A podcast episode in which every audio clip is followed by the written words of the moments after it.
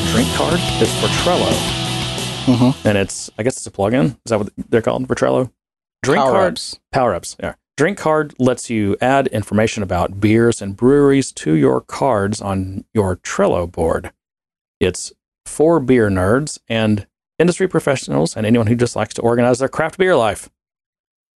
you can plan your beer purchases, list breweries you want to visit, catalog your beer cellar, and share your favorites with friends. Do Hmm. you have a Trello for that? Do you manage your your beer inventory? No, I don't. I don't manage beer inventory with anything. I do use Untappd sometimes to check in beers that I've drank. That's it. What about you? I don't have enough beer laying around to do anything. Um. Well, John, it's just you and I today. Back to the uh, the good old original format. the best format. What do you think of the having guests on? it's fun. It's uh, it brings a another uh, side to the topic. Almost a tiebreaker sometimes. Yeah, we boy, do we need one? It's either a tiebreaker or a gang up on one person. Yeah, that's true. I feel like we got some um, some good feedback about it. Some people saying that they like the the format of having guests on. Yeah, I think it kind of. I don't know. Like I, I guess you could make the case that it kind of breaks up the monotony of just two guys talking, but That's true. And it's you know to clarify, I don't I don't view them as interview episodes. I view them as just having a guest on, right. just to join the conversation. Because I don't I don't think I have any interviewing skills anyway, Well, I certainly don't. Yeah. and that takes too much preparation as well. Right.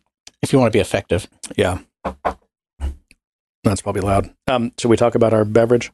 we should. It's it's a bit of follow up too, isn't it? It is follow up so John brought us a nice little care package here in his cooler. A brand new bottle of Roku gin from Suntory. you weren't going to say it. I guess that's. I was wondering how you say that Suntory because they make. I feel like they make a lot of different spirits. Don't they do like whiskey type products as well? Oh, if they do, I got to try it. I, yeah. I haven't heard of them before, Uh, so I'm gonna try to go to their website, but it didn't work. So I did the same. Yeah, it didn't work for you. Yeah. Good job on the website, guys. Yeah. Uh, but no, we have so we have that gin, and then you brought some tonic water and uh, some limes. So we are having a gin and tonic with Roku gin. Yep. Roku Recommended by our last guest, Jody Miner. miners, Miners? plural. Mm-hmm. Miner Miners. That's it's good. I wish I had not done the lime. Actually, Yeah, I was debating whether or not to try it straight just to kind of get the, the flavor of it, but it, I I feel like it's good the way it is. I, I like the lime in it. and interesting. I'm looking at these. It has like six Japanese botanicals, I guess. Um, it's got yuzu, interesting, and sakura flower and the pepper, sencha tea, and gyokuro tea. No, um, I guess no juniper, which is interesting because I thought if you're going to call it gin in the United States, which this is imported into the United States, that you had to have juniper in it. But that's part of the legal requirement of, of gin. Hmm. Could be wrong, but it, I know nothing about gin. This is my first uh, foray into gin. Really? So, but I like it. yeah, there's certainly no um, juniper flavor that I'm getting. Yeah, it's good. Very tasty. Later, we have a, uh, a beer experiment. Oh, that's right. Yeah. Yeah, so we'll get to that. Uh, well, John, what do you want to start with? I have a little thing that I wanted to. It's like a what do you call it? A PSA or something? Okay. A public. Were those public service? Public service announcement. Yeah. Does it involve a, a frying pan and an egg or anything? Oh, I get it. What was that? Uh, Your brain on drugs. yeah, yeah. How can you forget that? Got to be one of the more popular campaigns out there. Yeah, that was man. What eighties? Yeah, I think so. I was actually looking for. I thought I had a. Uh, I think I God soundboard so messed up. Anyway, so what this is is let me open up the thing here. I actually saw that Chris Peterson tweeted this. Okay.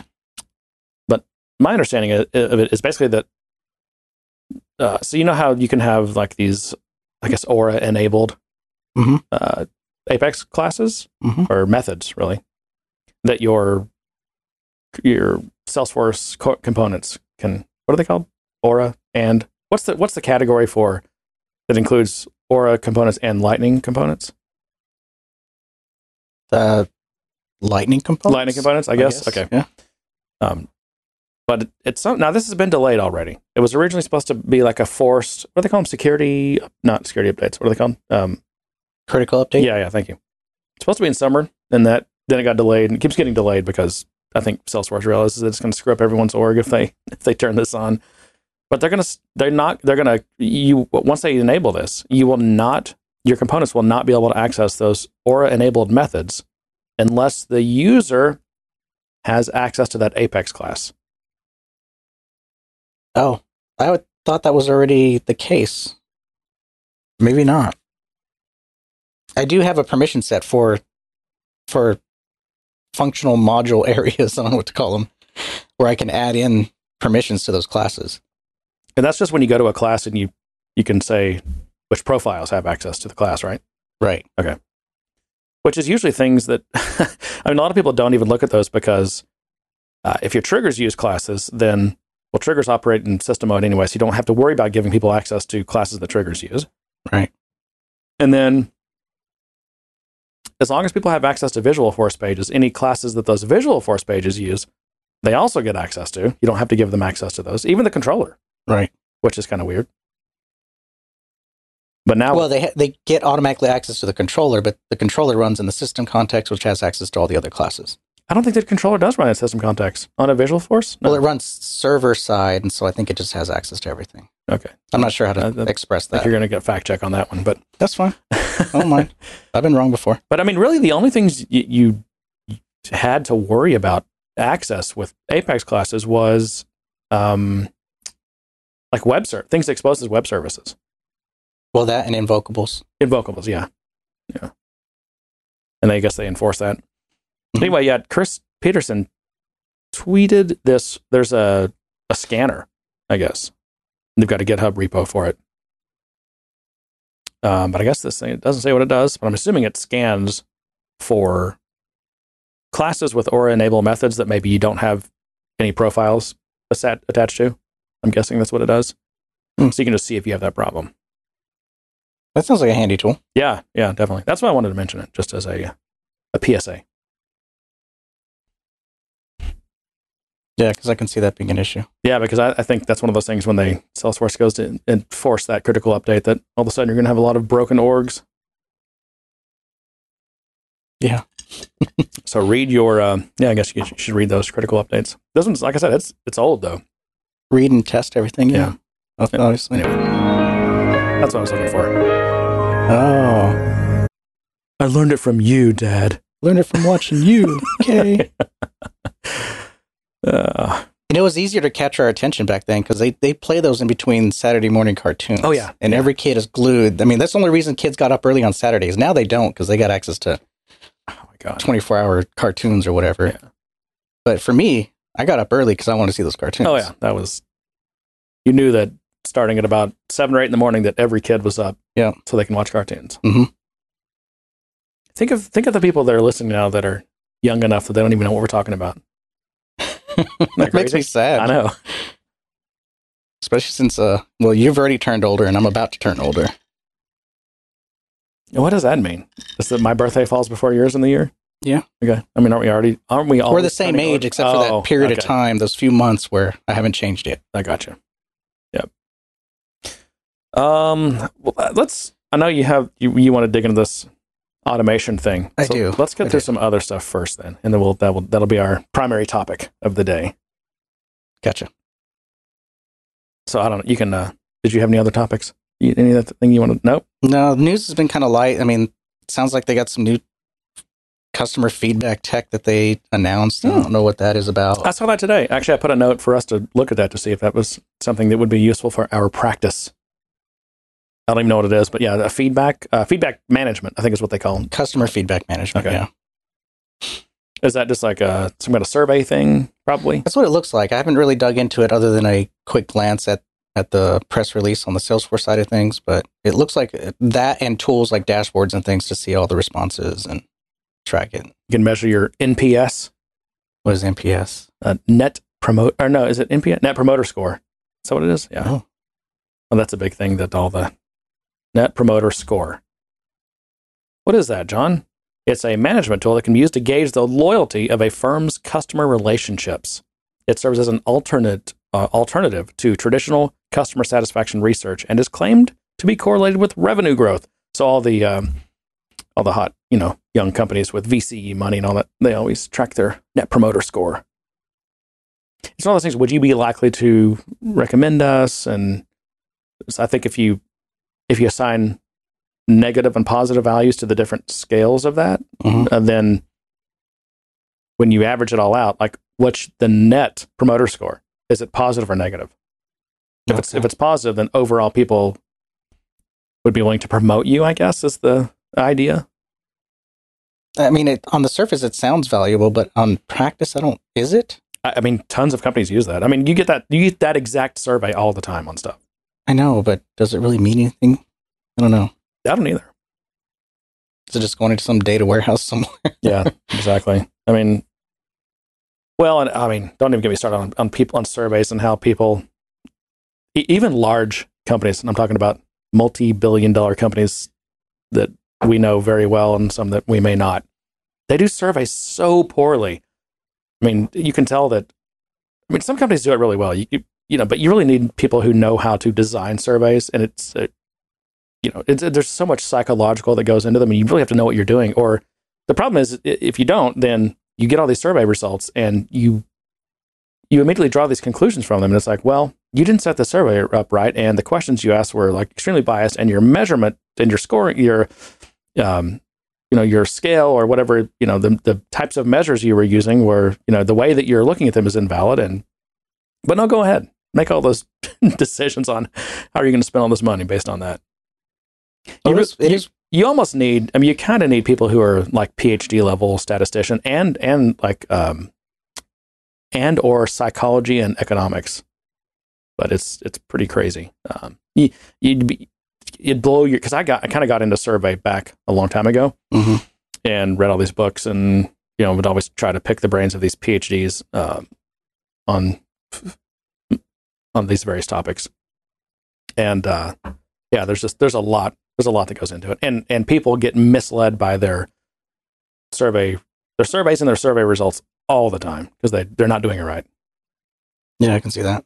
i mean my favorite one is um you know when you i don't know go to have your car serviced or you buy a car or you or um you know you you i don't know you you buy a new appliance and the people that install it you know they or you move Mhm. this happened to me and when we after we moved you know the, the moving company they know here's this survey um, and they tell you, you you have to give us tens if it if you don't give us tens it just doesn't count Right. and it's like the you just destroyed your survey i mean your survey results are meaningless And- well, it goes back to that. unless you're just trying to prove a point unless you're just trying to rig your JD Edwards and Associates survey results or you're or you're just trying to send a report to Gartner or Forrester or IDC showing how amazingly happy your customers are. If that's all you're trying to do, then yes, sure, go ahead and tell everyone. That is what people are I know. I know it is. They're trying to take the, the best positive results and feed that into to the uh, to the marketing machine and and promote it everywhere. But if you want true polling on like how how are we doing? Because we Mhm. actually want we're not just trying to, you know, rig the system. We're trying to find out what we're doing right and what we're not doing right. If, if, if that's your goal, then yeah, you got to, Well, I think maybe fix your surveys. both and and the best of cases is being done. You know, you have the, your, your internal analytics that's looking at the whole complete picture, and you have your marketing department that's cherry picking the best story out of everything. Yeah, I mean, the, and you, I mean, I can, I've even seen where, you know, organizations have two different surveys. They're like, okay, you're going to get two surveys from us. Yeah. One of them we just need all tens. Most like truck drivers, they have two books. oh, I bet. Yeah. Yeah. No, not a bit. I know. Maybe certain tech companies too. Two sets Maybe. of books. no, I mean the drivers because the drivers have certain regulations on how long they can drive and how far they can drive, and you know they, they have two books. Yep. Anyway, Um, how did we get onto that? Uh, something about a survey. You started it. Anyway, um, the other thing I, I oh, saw- I know. It was oh, that feedback thing, the customer feedback thing. Salesforce announced. Oh yeah, yeah. So I don't know what what that all is. I mean, it's just I think a I don't know way for Salesforce to sell a survey product now. I guess. I mean, they have they've had that before though, right? They've had tooling for that, right? I don't know. Actually, I, I so I looked at the press release, but I also just Googled Salesforce feedback management, and it was it was announced or what's the the work.com has a They've been thinking of field service because I think field service has like survey objects and stuff that were created for it. I think you're right about that. I could be wrong, but I think you're right. Yeah. But this is a new thing, or a repackaged thing as something new. It's hard to tell. Yeah. anyway, um, okay, so this is a this is a couple months old now. Um, I saw apparently just hit my radar for whatever reason, and it's it's it's an old thing and a new thing. And I actually saw this because uh, friend of the show, Stephan Garcia, uh, I think he must have tweeted this or something. But anyway, it's it's he's got a uh, entry on the Salesforce developers blog, and the date is May 18th. But it's Introduction to Real Time Event Monitoring. So this piggybacks on Salesforce Event Monitoring, which I actually I, I took this opportunity to go and read up on that a little bit because I, I think I kind of knew it was there. It's it's it's part of Shield. I think you can get it. I think you can if you don't want all of Shield because Shield's kind of expensive and there's a lot of downsides to it. Mhm. So if you just want the event monitoring, I think you can buy that. Of course, you have to buy it though because this is Salesforce. Right. oh, you want to monitor your events? Uh, that's more money. um, but so event monitoring is is I'm trying to think of uh, see some examples here because he kind of runs through the base what the existing base event monitoring was. So it's it's uh, it gives you a way to you know collect and analyze you know different types of events and, that happen in your Salesforce org. And each time, uh, so each time an action is initiated, like a page view, like so someone accesses a record or a report is run, um, Salesforce logs an event for that, Mhm. which is super useful because I can't tell you over the past 20 years how many times I've had companies that get really bent out of shape because they don't know when someone just reported out all their customer base or they don't know when people, are looking at things they shouldn't be looking at and you know they don't they they want to keep it to a public model because going to a private model has all kinds of downsides but they still want to know what people are you know they Right. still kind of want to check up on that and so this this allows you to do that because again every time someone accesses a record or i think in the in the in the world of lightning now also like every every time like the url or the the this, this push state changes or whatever kind of logs like what that url was and what the record they accessed and all that kind of and i think even how long they were on it and even some performance characteristics how long did it take it to load and whatever That's pretty cool. Yep. Um, so that's that's been there. Again, pretty useful. Uh, something to to look at if you didn't know it was there or you hadn't really looked at it, just to kind of know that it's it's an option. Again, because it does cost money, so it's not like everyone's going to run out and buy that. But I don't know. That for some organizations, especially ones that are in certain industries that need to be able to audit that kind of things. Yeah, uh, a lot of them are buying the Shield package, and the event monitoring comes with it. Yeah. Wow, that's I know. you're like Rudolph over here. I don't know how to drink it quietly. Um, yeah, it's just you got this compressor hitting hard. but the real time, so the real time part is new, I think, and uh, it is, and, and only certain things are available in the real time. Now, what's what sets the real time apart is first of all, it's a subset of the event types, Mhm. But also they they're accessible via instead of having to. Okay, let me back up. The normal event monitoring stuff, I think you can download it. But you can also access it via a REST API. Um, but there was no like real time streaming with with the real time events. Again, it's only a subset of the events, but you can subscribe to it. You, you know, using the long polling thing, like you can. Oh, so you can set up like a war room dashboard or something. Yeah, I think it uses the streaming, the same Yeah. streaming API um, technology that Salesforce Mhm. uses for platform events and uh, push topics and all those sorts of things. So that's kind of cool. Um, what is the subset? Let's see. Yeah, not so not all real time events can be subscribed to via triggers or declarative tools. So some of them, yeah, it's interesting. You you can't do triggers for them. You you just you do have to. Subs- I think you have to do the streaming thing. It's for streaming. I think they created this for streaming. Uh, oh, here we go. Real time event types. So there's five primary event types. Authentication. So it's like when people log in, log out. data access, which is when someone accesses a report or list view, uh, and each action that takes place is fired as an event. API transactions are also sent, so that's good. So if someone does something with their credentials via Mhm. the API, that, that counts too. That's really good. Page access, uh, threat detection, which is new in summer 20. And these, uh, I guess, there's a series of events that that take aggregated event log data and are fired when a oh, interesting, when a security vulnerability is detected. So they're looking at like a series of a- of actions, like a what'd you call that?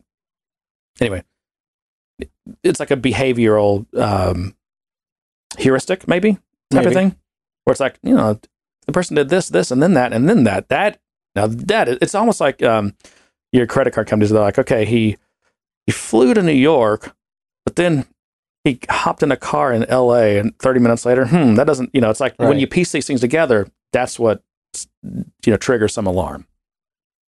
And then there are mobile security events, and this is a part of enhanced mobile security, which, by the way, extra money.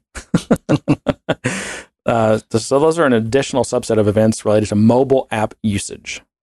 Oh, the mobile screenshot event. So if someone takes a screenshot, Really? yeah, that's great. Oh, on mobile? Yeah. I guess so- mobile fires an event saying, okay. Yep. Anyway, so that's a thing. Streaming security events and just data access events. If you uh, if you have that much of a need to spy on your users, then Salesforce is your guy. Yeah. Sometimes it's needed. I need to put I need to make sure that's in the show notes. Got it. Okay. Uh, my next thing, John, have you been following this GPT three news and everyone get getting their panties in a bunch over this? No. What is it? Uh, okay. What is GPT-3? Okay. Start with that. I don't even know what it stands for. Uh, what does it stand for? Well, it's a program, and Okay. it's um, it's a pr- it's a product of this company called OpenAI, and they're one of these kind of a big name in the machine learning and AI space. hmm Um, but they have so the original thing they had, you know, they had something this thing called GPT. Again, don't know what it stands for. Oh, generative pre-trained transformer. That's some kind of machine learning terms that I'm familiar with, but uh, couldn't tell you anything about really. I've heard those words before. Is what I'm saying. uh, and then they did GPT two and then GPT three. And GPT, the original one, I'm making numbers up now. I wish I could find them. Let's see. Um, okay. GPT originally released in 2018 contained 117 million parameters. It's kind of like how smart it is, I guess, hmm or how big the model was, maybe. Not sure. GPT 2, released in 2019, contained 1.5 billion parameters. And GPT 3, which is this new one, has 175 billion parameters, which is more than 100 times its predecessor. But uh, yeah, this is like an, I mean, I don't know if they're calling it AI. Well, and some people, some of these experts are saying it's definitely not AI or, or AGI, which is what artificial general intelligence. Is that what that means? General intelligence? I think it is. But some of these demos that people are doing, I mean, they're they're really interesting. Uh, let me see if I can. I had another link that had some. Yeah. So some some person, Kevin Lacker, gave it a Turing test, and the Turing test is just to review. Uh, I think it was. I'm pretty sure Alan Turing created this. They're the idea, but it was like the way that you could test whether we have artificial intelligence or not is if you can have a conversation with a computer and not be able to tell whether it's a computer or a person that you're conversing with. Hmm. Anyway, so some of the stuff is pretty cool. I mean, you, you know, so he asked it like, what is the life expectancy in the United States? And you know, the answered human life expectancy is 78 years. And who was the president in this time? You know, what party did he belong to? So you can ask all these like follow up questions, and it keeps you know it's tracking. It's basically you know a million times better than Siri and Google and all these things. But I mean, that, you know, they're, they're going to be incorporating this type of thing. So, uh, and then it has got common sense stuff like what what's your so, you know if you they asked it what's your favorite animal and said my favorite animal is a dog. Why? It answers because dogs are loyal and friendly. I just Hmm. no, just, um, you know how many how many eyes does a giraffe have? A giraffe has two eyes. How many legs does a frog have? A frog has four legs. Um, but then you get to stuff like, okay, which is heavier, a mouse or an elephant? Says an elephant is heavier than a mouse. Okay, sure. And then it's and then it asks, what's what's heavier? A toaster or a pencil? And it answers, a pencil is heavier than a toaster. No, that's not correct. Um, and then, and then it gets more interesting. How many eyes does a giraffe have? A giraffe has two eyes. Okay, correct. How many eyes does my foot have? Your foot has two eyes, is the answer. um, how many eyes does the sun have? The sun has one eye. I mean, that's kind of true. If you think of the sun as a big eye staring at you. Does it? How many eyes does a blade of grass have? A blade of grass has one eye. And then it's so that's I think that's where this these AI things get tripped up is they they don't know what's a um, like what's a, a valid or a ridiculous question. It just has no it doesn't know that it's not a valid question. So how do you sporgle a morgle? And then it says you sporgle a morgle by using a sporgle. how many bonks are in a quoit? I don't know how to say that. There are three bunks in a quoit. Okay. How many rainbows does it take to jump from Hawaii to 17? It takes two rainbows to jump from Hawaii to 17. I mean, just. Oh, someone needs to ask it how many licks it takes to get to the center of a Tootsie Roll. well, we know that. Tootsie Pop. It's three, right? uh, let's see. I mean, it's it's good at answering like trivial questions about obscure things, right? I mean, that's and, and they trained it on.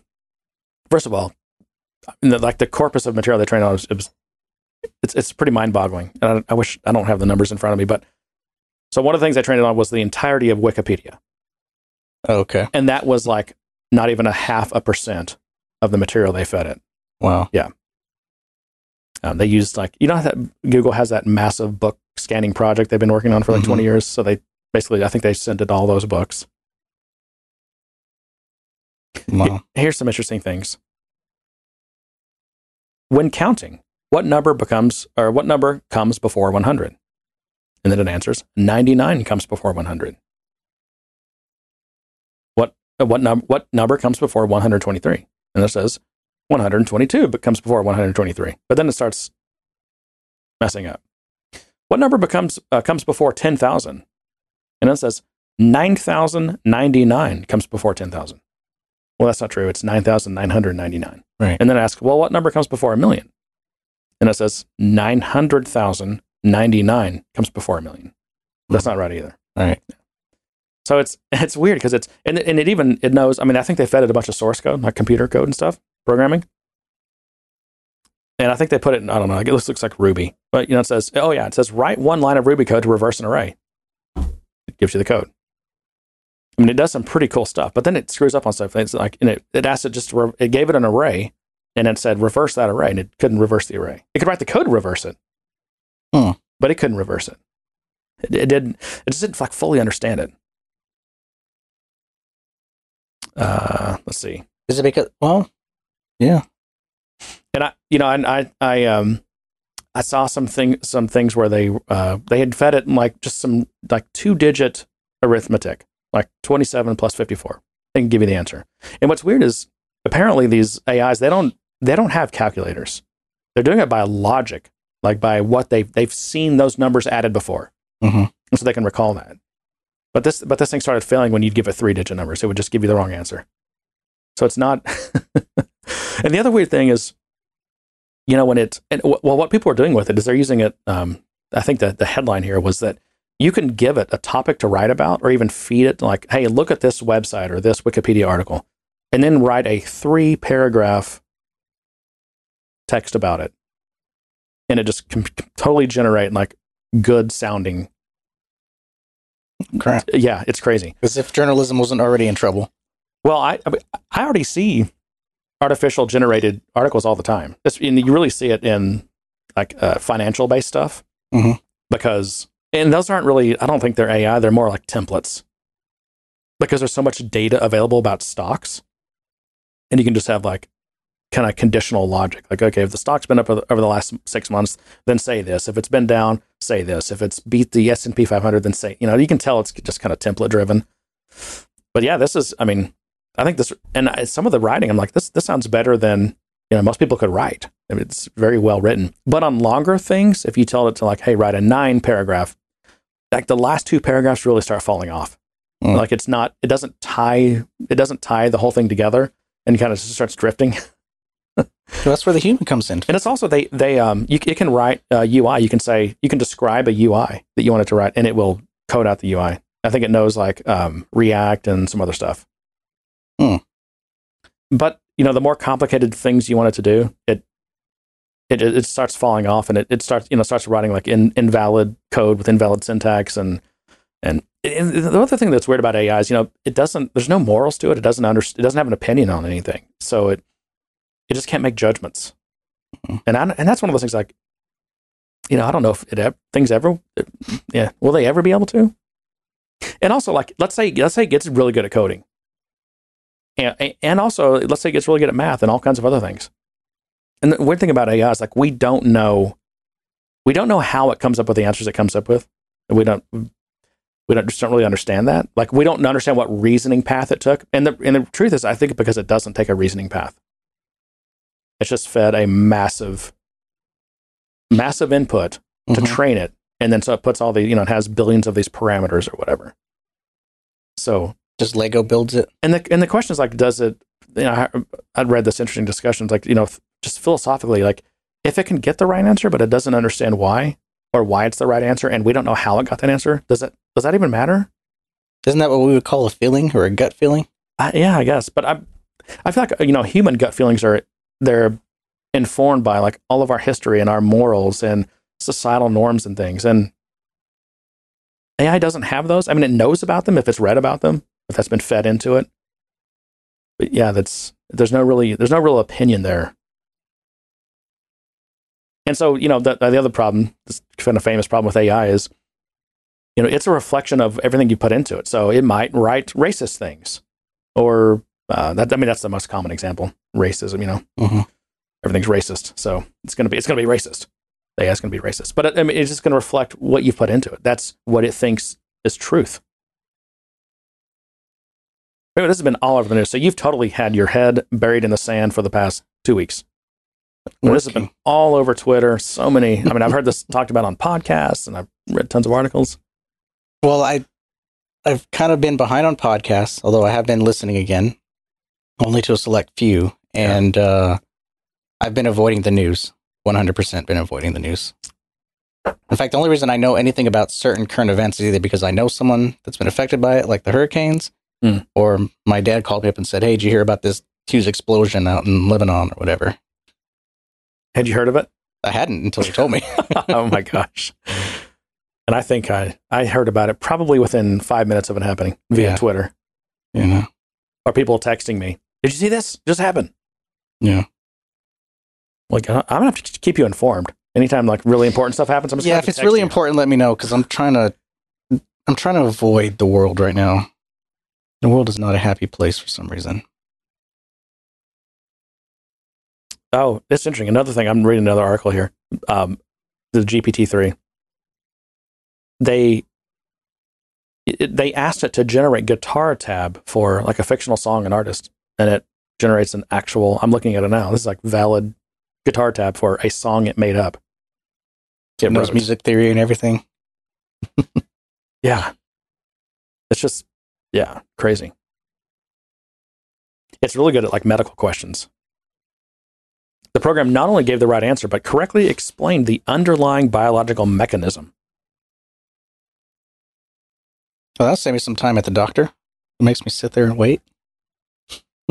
You can also, it, it knows how to write things in different types of language. So, like, if you give it, like, my landlord didn't uh, maintain the property, or it, can- it can change it if you want plain language versus legal. So, plain language, it said, my landlord didn't maintain the property. And when they said, state that in legal language, it said, the defendants have permitted the real property to fall into disrepair and have failed to comply with state and local health and safety codes and regulations. Wow.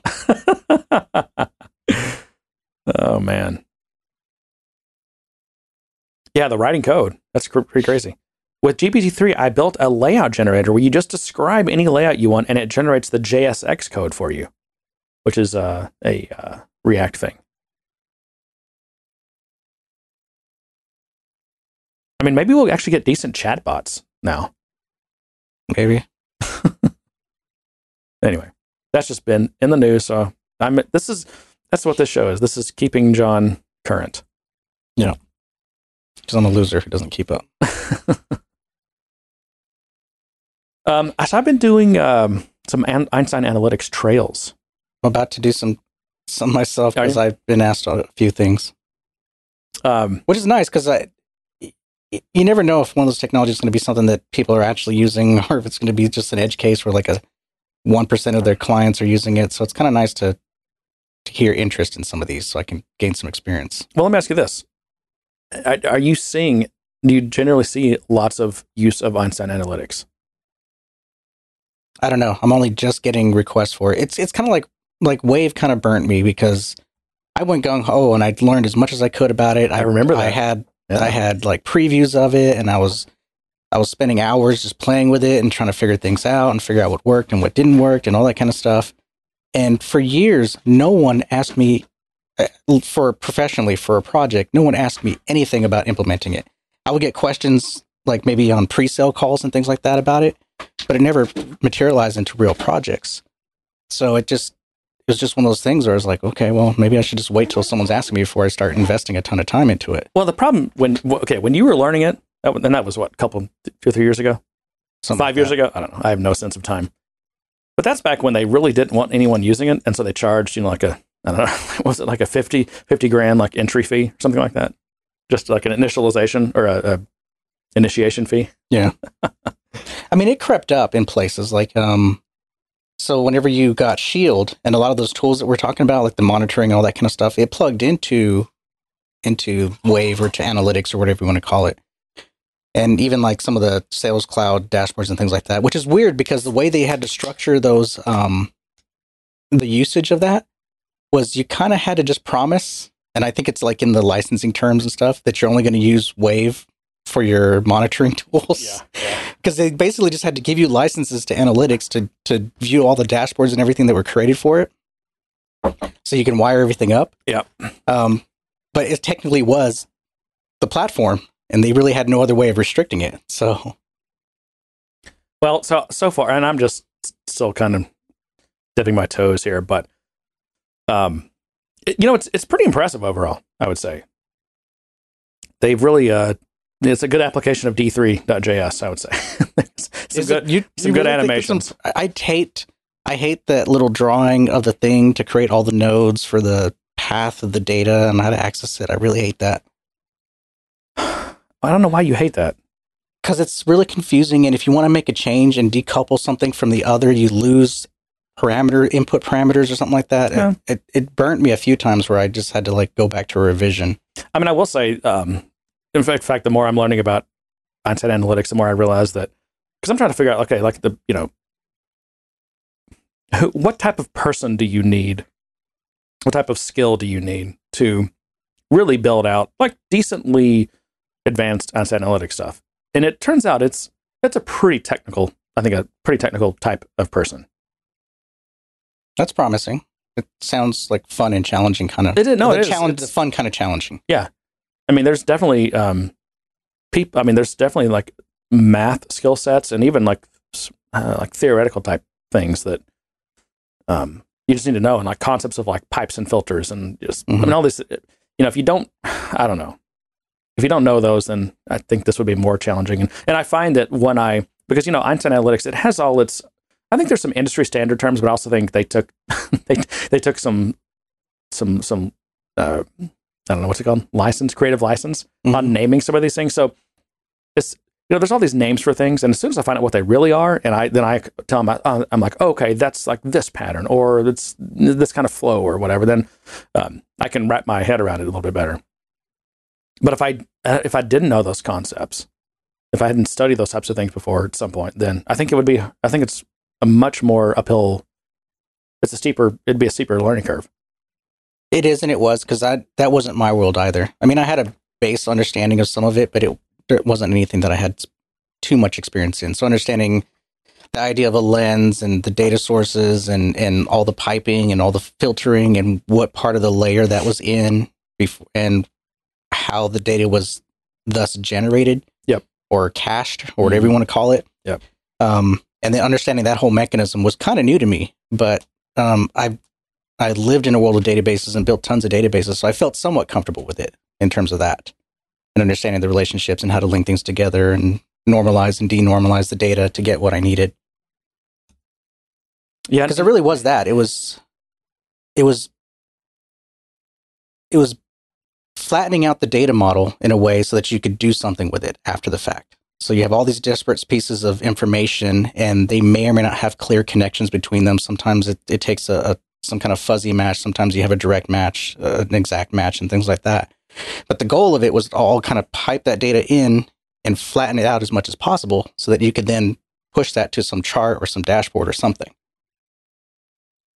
Yeah, and unlike with you know built-in Salesforce, I guess with the reports and dashboards, in nine in Einstein Analytics, it look I haven't tried this yet, but it looks like you can do basically arbitrary joins. Mm-hmm. Whereas in Salesforce, it has to be based on just you know Salesforce relationships. Right. But I mean, you could in Einstein Analytics, or I guess sorry, I guess it, I think it's just I think it's slowly becoming uh, rebranded. I don't know if you've noticed this to just analytics. And in Einstein fact, Analytics. In fact, when you go to the Einstein Analytics web page on Salesforce's website, it's got the Tableau logo, but it's just called Analytics.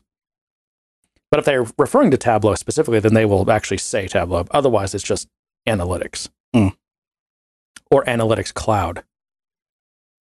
That's not confusing. Yeah, I know. uh, what was I saying though? Oh, yeah, you could. I mean, it looks like you could you could join like a, an account against op, you know accounts against opportunities based on um, you know account billing city on an, a custom field opportunity called city. Mhm. You know, that doesn't have to be based on the Salesforce defined relationships. Right. But um, anyway, um, so, so yeah, it, it's it's pretty cool. But I there are, and I think this is more on the builder side because uh, of things, not just the consuming side of things for analytics. There's just a lot of UI issues, and I don't know if like is this just an is this a lightning problem? Because I've noticed, you know, originally like especially when you look at the, like the demos and all the original Lightning stuff, it was all it was all pixel perfect. They really and that whoever that team and I've, I've even read stories about them that's kind of been written up in like I don't know, like Smashing Magazine or I don't know. So they've been some of these people have been to like they've kind of keynoted some CSS conferences and stuff, and uh, to, to tell that story about developing the Lightning Design design. Yeah, I guess so. But then you know you you give it you hand it to all the different teams across Salesforce. They're building you know myriad of products, and they kind of go go their own direction with it, Mhm. and they just you know they're gonna they're gonna explore the white space. And, and what I mean by white space is like the spaces where you didn't specifically specify how things should be used, how they should be done, and you know, and then you get different teams doing different things, or just things not being done right. Um, I mean, the worst one I saw was I actually psyched about this because I could not figure. Some someone helped me. Um, I couldn't figure out what to do. There was a di- there was a dialogue where I think I was creating a data set or something, and there was just one text. It was a, di- a modal dialog popped up and one text box. So you have to enter the name, and I could see the label for the text box. It was a. It looks like it looked like the there was the label and then the text box is probably under it, Mhm. but it was the text box itself was just not there. And I finally figured out. Someone said, "Okay, try clicking on the on the dialogue, and then hitting." Because I tried tabbing all around and I couldn't tab into it. It said, "Click on the dialogue and then hit tab once." And sure enough, when I did that, like this little small little window scrolled up, and there was the the browser scrolled the text box into view. Oh wow! Yeah, I didn't show you that. You didn't see that. You showed me that. You Okay. showed me the fix. I didn't see how it came Yeah. came to be. I'm just like, how? I mean, this is 100% broken. If this is, and this, I'm in a production org, I guess. I mean, if it's in, in a 157 or something like that, one of those. Yeah. Um, and it's, you, unless you know how to get around that, you can't create data sets. or I, I think it was data. It might have been something else, a recipe. I don't remember. But, um, and then, so that was that was the worst. I mean, that was the only one that was truly broken. But a lot of it just, just again, it's just a sloppiness you see. It reminds you of like any setup thing in Salesforce. Well, it's inconsistent, and it's not. yeah, And I mean, we know it's going to take time for them to kind of get everything into the new design and into the new format, but it, like like uh, here's another example. And this is not broken. It just to me is inconsistent. Um, one dialogue that you know captures the name of something you're creating might be like you know might take up a third of the screen, Mhm. and then an, another type of thing you might create that it just needs the name of the dialogue might take up ninety. percent It's just you get this super wide dialogue. It's like ninety percent of the of your screen. Yeah. I'm like, why is this dialogue so wide? I'm just giving it a name for a data set or whatever it was. Yeah. And furthermore, why is it different than the other dialogues that just collect a name? Yeah, I would be really curious to understand what the internals of Salesforce is like when it comes to the design system and to the design team. Because you're right, when when they were implementing or designing the design system, it seemed like they had a lot more governance. They had they had they had a lot more power behind them to kind of dictate. You know, this this is how you do things. This is the way we're moving forward. They have the whole site designed around it, and that site should be used for both internal and external. There there actually are. Um, I'm going to call them tokens because that's what Salesforce calls them. But there are tokens in the design system that are some of them are generally available, which means ones that we can use, and there's some that are internally available, meaning they're ones that Salesforce uses, but they're not meant to be consumed externally, so they're not available Hmm. um, to the whatever public style sheet that we're using for Lightning. Yeah. So there is that concept, and there is that mechanism there for internal only kind of CSS styling and the public one. But the whole idea, my impression was that the design system was going to unify everything across all the products. But that doesn't seem to have come to fruition. I don't think so. And I'm- even even when it first few months or years after it came out, there was little differences I was noticing in the UI, which really bugged me because I like things to look when I design something, I want it to look the way Salesforce does it. Yep. Because I don't want users to, to not that I don't want them to know, but I want them to feel a very consistent UI, even with the custom stuff I build. yeah, they shouldn't be able to tell this didn't come from Salesforce. Right. Right. Yeah. Oh, that makes sense. That's that's a noble goal. But it seems like lately, especially in this last release, a lot of UI elements seem to be quirky. So I don't know if it's a global thing with the design system itself that somehow got broken or something internal that's going on. I mean, have you been dealing with losing your icons at I- all? Well, I okay. That's funny you say that. I did. I don't know if this is what you're talking about. The other day, I logged into an org, and like all, all the icons along the top, like to getting set up and all those Mhm. things, those were all gone. Yeah. What was that? What is that? It's just a bug. Okay. It happens. But I If you refreshed and they were refresh there. and they come back. Yeah. Okay. I, I have a chart that's using Chart.js, and when it dr- it draws fine most of the time, but every so often you go to the page and the chart does not show up. Hmm. So I don't know if this is a browser thing or some or what it is, or if it's a Salesforce impacting my chart because this is inside of a Lightning component. Um, I'm not sure which one is which, but knowing that icons are disappearing, I wonder if it has something to do with the canvas that they're all drawing, some kind of because I think they're all vector based or all SVGs. So Yeah. Yeah, I don't. I mean, it's, it's back to the, you know, different different.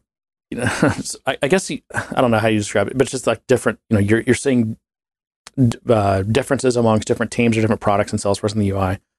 Um, a lot of that's just drift, especially with companies as big as Salesforce. I mean, it's you know how many how many different teams and how many different developers and UI designers and, and that Salesforce has. I mean, tons, and they're I mean, f- before COVID, they were spread all over the place. Probably. Uh, I mean, you know, they have a one of the, one of their big. I can't remember which product is is up in Seattle or Portland somewhere. And but now, of course, with COVID, like you know, no one's even coming into the office. So it's talk about being spread out. Mhm. Um, I think a lot of people also have just let their leases go, and they've moved back to whatever part of the country they were from because it's way cheaper. And if I don't have to go into the office to maintain this job job I have at Salesforce, then why would I live there where it's super expensive and I live in a little dump? so yeah, people are all spread out, and, and it's just natural. I think natural drift from the what do they call them? Like the style guide. Yeah, but that's what the design system was supposed to prevent. I mean, you started out with style Sure, guides way sure. back when, Right. and that was easy to drift. But the whole idea of the design system was that it was the thing you were using. Yeah. You know, it, it was maintained and you used those classes, you used those class names. But I mean, uh, is it is it that the design system isn't being followed, or the design system just doesn't cover areas that it needs that it ideally should cover? I wonder that too, but I don't see that. I mean, I don't see any kind of whiz bang new UI that they're coming up with that couldn't be d- couldn't be accomplished using the design system. I mean, let me ask you this. So the, the example I gave where you have two different dialogues that are essentially doing the same thing, capturing the name of something. Mhm. And one of them is 30% of the screen and one of them's 90% of the screen. I mean, does the, does the design system tell you how wide your dialogue should be? I don't think it does. It does. The de- really? The design system has um, general. It doesn't tell you how wide it needs to be because it's responsive. So it's responsive per screen. So you can say I want a wide dialogue or I want a either normal and narrow dialogue. There's two different two different options on that. And so this, the design system is supposed to handle that for you. You just tell it whether or not you need a wide dialogue or a small dialogue. well, I mean, maybe that's what they did. You know, one of these dialogues they said wide and the other one they said big. Yeah, And and it's, you know, it, it could be as simple as that. it's- Yeah, it's not so it's in that case it's it wouldn't be the design system that's that's inadequate it's just you know arguably a, a questionable choice of i mean if you're just going to collect the name of something that's on average going to be 15 characters why do you have a dialogue that will fit you know 700 characters that's true. But when it comes to it's exaggerating to the probably like design, I mean, that's what your QA department's for. That's what I agree. That's No. what they're there for to go. Hey, you designed this great new screen. I'm bouncing it against the design system, and it's not uh, looking like compliant here. yeah exactly i mean that that shouldn't have passed qa essentially and and you might not have technically broken any design system rules but just like you know why is that dialogue so wide Right. You're just asking for a name of something. Right. You know? And you know, you could put half of War and Peace into this dialogue. okay, let's right. Let me open this beer. So what? yeah, you're getting way behind. So this is uh, just the, uh, a lager from Community Brewing, and they're here in Dallas. You've been there before? That's a good one to visit if you haven't. Uh, It's right off of 35. Are they in that like off of Carrollton? Um, no, it's God, John. No, they're they're further south. They're they're right across from. You don't know how to pour a beer. I don't. I, well, I'm that. Trying like not to foam. move stuff. Oh, there goes all your carbonation. Jeez. I need a nap. Look at that. I was go. Um, prepared. no, it's it's you know where the like the Info Mart. It's it's in the design district down there. So it's like right across the 35 from kind of the Info Mart area down there. It's in Dallas. okay, no, I haven't been there. So this is their Helles Lager. And what I want you to, and I I like this. I buy this at the store all the time. It's a just a good summer. Fifty head. Yeah, it's just a it's a Helles Lager. It's you know, probably four and a half percent. But I have recently fallen in love with this brewery down in Fredericksburg, which uh, is west of Austin in the hill country of Texas, called Altstadt. Alt, shot. Ald Altstadt. I can't. That's my best. like a German word? Yeah, yeah. A L T S T A D T. I don't know what that means. Old old city, old town. I have no idea what that means. I think it's something like that. Anyway, um, they are a, as you could guess, German oriented brewery. In fact, that's all they make is German styles. But um, they're almost. And they here's the thing, John. They do a fantastic job, and they are so dedicated to the authenticity of their beers. It's ridiculous. They're what I we would love Franconia to be here in town. Hmm. And so I brought their Helles Lager. So what's the experiment that I'm doing here? Well, you're going to drink this one from Community, which I think is a good beer. Okay. But then we're, we're going to drink the Altstadt, which I think is just a remarkable Helles Lager. Which you know what, I, and I've been wondering, like, because I mean, I, I love these traditional styles because most of the time when, when we drink beer up here, it's it's you know it's whatever the crazy hazy IPA that someone put half a gallon of you know fruit juice in or um, grape soda style. Yeah. as you would say, pastry stouts, all kinds of crazy stuff. But I mean, I, lo- I also I just love that. I mean, I love lagers, I love um, porters, and I mean like you know five percent porters, not these crazy things. Um, you know, I love uh, like the English, you know, like milds and bitters, and uh, some of the you know original Belgian stuff. I mean, I You might know. have a shorter list if you talk about what you don't like. I, there's it's a very short list, I think. I even like smoke beer, rock Rauchbier. Smoked beer? Yeah, smoked beer. It's so it's you know because here's here's a fun fact. Originally, pretty much all beers were smoked beers because the kilning technology they had to, to kiln the malt was just um, di- direct fire kilns. So like whatever if you're using wood or peat or whatever it was for the heat, you know it, that's what this that's what the malt's going to taste like. Mm. Okay. Yep. And it wasn't until actually an Austrian and a German, I guess, went to England because and and hung out with some maltsters in England and f- found out they were doing indirect fire and they were using coke, I guess, you know, the like the coal product or whatever the hell it is. Mhm. Um, you know, a very low smoke methods, and they took that back. In fact, one of them ended up in uh, in uh, what would have been at the time Czechoslovakia. No, that's before Czechoslovakia. Oh, what was it back then? I guess um, Moravia. Maybe Moravia. I don't know. This is where my my history and geography starts to fail me.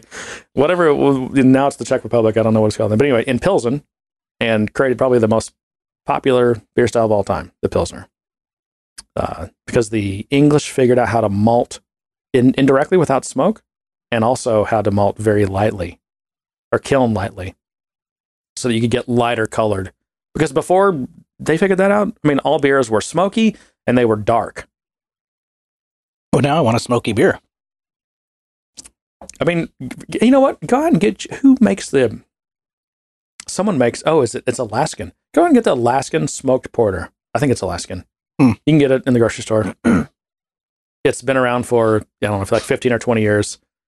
It's just you know, it's one of those beers that was at one time kind of a darling of the craft craft beer. I mean, it's kind of like a rite of passage. You had to you had to drink that beer um, if you were like an I would say an early two thousands craft beer you know enthusiast. Hmm. And now it's something that you know it's long forgotten, but still just really great beer.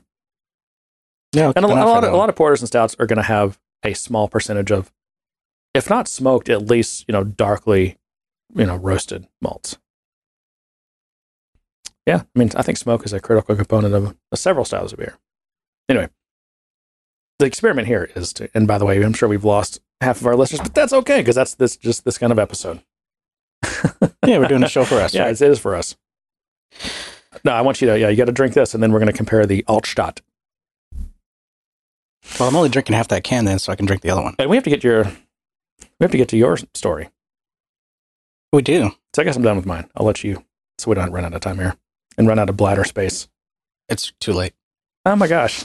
You have to take a break. no, no, I'm fine. I'm Okay. just, I'm just saying. I, I can tell already because you're about to put another beer on me. It's the beer. Give me a spirit or a whiskey. I'm, I'm fine. Uh, okay, makes sense. There's more water in beer. Mm-mm. I guess. That's why I consider beer a health drink. It's got so much water in it. Hydrates you. Dehydrates you. That you too. have to go so much. Yep. And then you have to drink more beer to hydrate yourself. Oh, the endless cycle. okay. Yeah, so let's talk about automation. I mean, I had to take that deep breath. Yeah, you have to prepare yourself. I have to prepare myself for this conversation. I I think I think you and I our viewpoints are pretty similar in in the automation space in terms of you know the tooling that Salesforce provides, the the best way to use them or not use them. Um, so I have some some things to talk about that. Uh, in our Slack, someone shared a really great article. It's called "The Architect's Guide to Building Record Triggered Automation on Salesforce Using Clicks and Code." It's an architect document, uh, and it it does a really good analysis of the tooling that's available. Um, this is a Salesforce document, to the best of my understanding, or at least produced by Salesforce with crowdsourcing contributions or whatever Okay. contributions to the community. Um, it does a good good analysis on this is this is I thought this was funny of low code versus pro code. Pro code? Is that okay? Someone got cute with it, I think. Wanted to rhyme low code, pro code. Yeah. I don't know. There's some new terminology to toss in the mix here. I'm a pro coder. You're a low coder and I'm a pro coder. um, but uh, I did want to start out with my story about some automation that I'm kind of refactoring right now. Um, which uh, it's it's this isn't a matter of of a blame game. It's just a matter of the progression. You know, you start out with an idea of automation, and you're using Salesforce tools, in this case, Process Builder, and the requirements continue to grow, um, or you just keep adding to things that exist. You know, new automations and things that come up, and you try to funnel it into the same flows that you have existing, or you try to tack them onto the existing flows. So I think the progression to the best of my ability was that there's an, we have an opportunity and some automation needed to occur on the opportunity. And everything existed in a single process builder process. I don't know what else to call it. That's a process builder process. process builder That's process. easy to say. But then the amount of automation around that object started to grow. So the decision was made to split it out so that you had a single uh, triggered process that would then, based on whatever step in the flow it was in, would trigger invocable processes. So now we have a process builder process that invokes several other processes.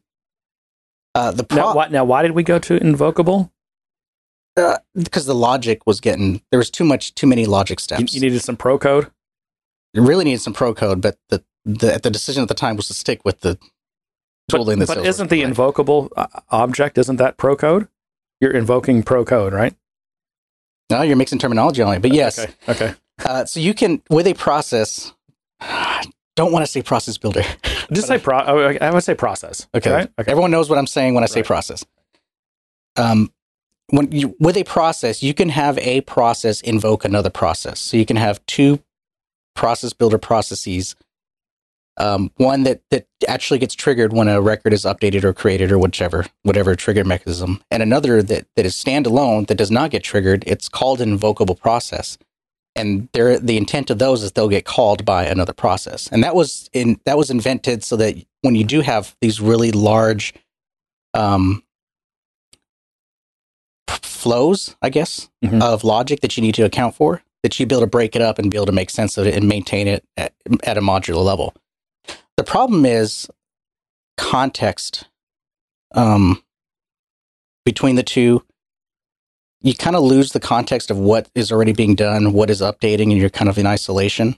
And so it's really easy for one to go rogue and to break a lot of things because it's doing massive same record updates. Because it doesn't necessarily know what its context is, Right. or it might assume that it's it is the context. Right. Yeah. Okay. And, and to continue the story, so that's that's the the framework. And then what happened is there were things that the process could not accomplish. There was just activities that were more complex. So that got moved into a flow. And from a process builder process, you can invoke a flow. So now you have a process builder, a triggered process builder process, invoking a process builder invocable process, invoking a flow. So now you've got this three tiered mechanism of things happening in automation. Most of them are doing same object updates, meaning they're all trying to update the same opportunity record, um, including the flow. And the problem is that's causing recursive updates. Okay. So the opportunity is getting updated like three, four times. What what is it, what's the stop condition that stops it from being updated? Or is it is it not truly like what's the word uh, recursive or iterative? So originally, a lot of them were set up to be recursive. Okay. So meaning an update would happen, it would call itself again and try to run the logic and see if there's anything that it needed that changed that it needed to rerun for. That quickly turned into an issue, so those were turned off. So with a process builder, you can tell it don't cursive, fire once only. Flow is only fire once, but if they're in your process, you're invoking them multiple times, so it was firing multiple times as well. And so all of this is contributing to the CPU usage, um, query limits usage, and all of that. And not to mention just uh, any automation on an opportunity tends to be slower in general because there's a lot of magic around that object. And then you pile all this on. And then errors happen. And depending on where the error happened, you may get an error message or you may get a gack. And the, the, pro- the problem usually ends up being a null reference somewhere. 90% of the time, it's a null reference. Ninety percent, you think? I think 90%. I- In the in the process, the process has a null reference. Yes. Okay. And there's a few reasons for that, I think, and I can get into that later. But that's the landscape of what we're dealing with, and wh- what I what I came into that I'm now trying to replace with code. Not everything will get replaced. There are a few things that will remain as a process, just because they're uh, the opportunity assignment. For for instance, I'm probably going to leave as code because there's so much that's happening on that. So whenever it decides, it, there's a whole decision tree on how it decides who gets ownership of it. And then following that, there's a number of emails and tasks and things that happen after that. So I'm going to try to avoid digging into the, or opening that can of worms, and I'm going to stick to the stuff that I know I can improve. Um, and a lot of it is is that same object updates, is getting rid of those, putting them in a trigger before context, so that I can modify the record in flight and make sure that everything is set up before anything else happens, which is going to improve the stability of it 100% because what's happening is that a lot of these steps are dependent on the prior step updating something. So it might, the step one might update a field and call it A. And step two might need to look at, at field A and say, oh, is field A X or is it Y? If so, then I'm going to do my thing. Well, because these were updating, it was updating and it was not seeing that change because it was updating in a separate context. Yeah. And so it was doing the wrong thing. And so either we had to run it multiple, multiple times or change its context on how it was running and things like that. I did try some surgical changes to try to move some things into the new before flow context, but that only solved a minor aspect of it. There was this whole chain that had to get redone. And so that ended up going towards the code route. That's a lot. Yeah. It was very draining trying to understand that mechanism and trying to understand what I could and could not rebuild. But as I was rebuilding it, I was realizing some of the problems that that uh, that exist in process and in flow. And that is the expressiveness of Apex and logic in the logic path that you can take in terms of when you set something and the dependencies you create on that rely on safe access to the data. There's a lot of ob- there's a lot of lookups on that opportunity that have to be there. So when we when I said we were getting a lot of null errors, it was because for some reason or another, one or many of those lookups were not populated, and the process, unlike workflow, Mm-hmm. throws a null error, and flows do as well. Whereas workflow, which I think trained most people using process builder processes and flows, did not. It kind of just gracefully failed. It would see a null and just it's empty. It would never throw an error. It just would not go down that path.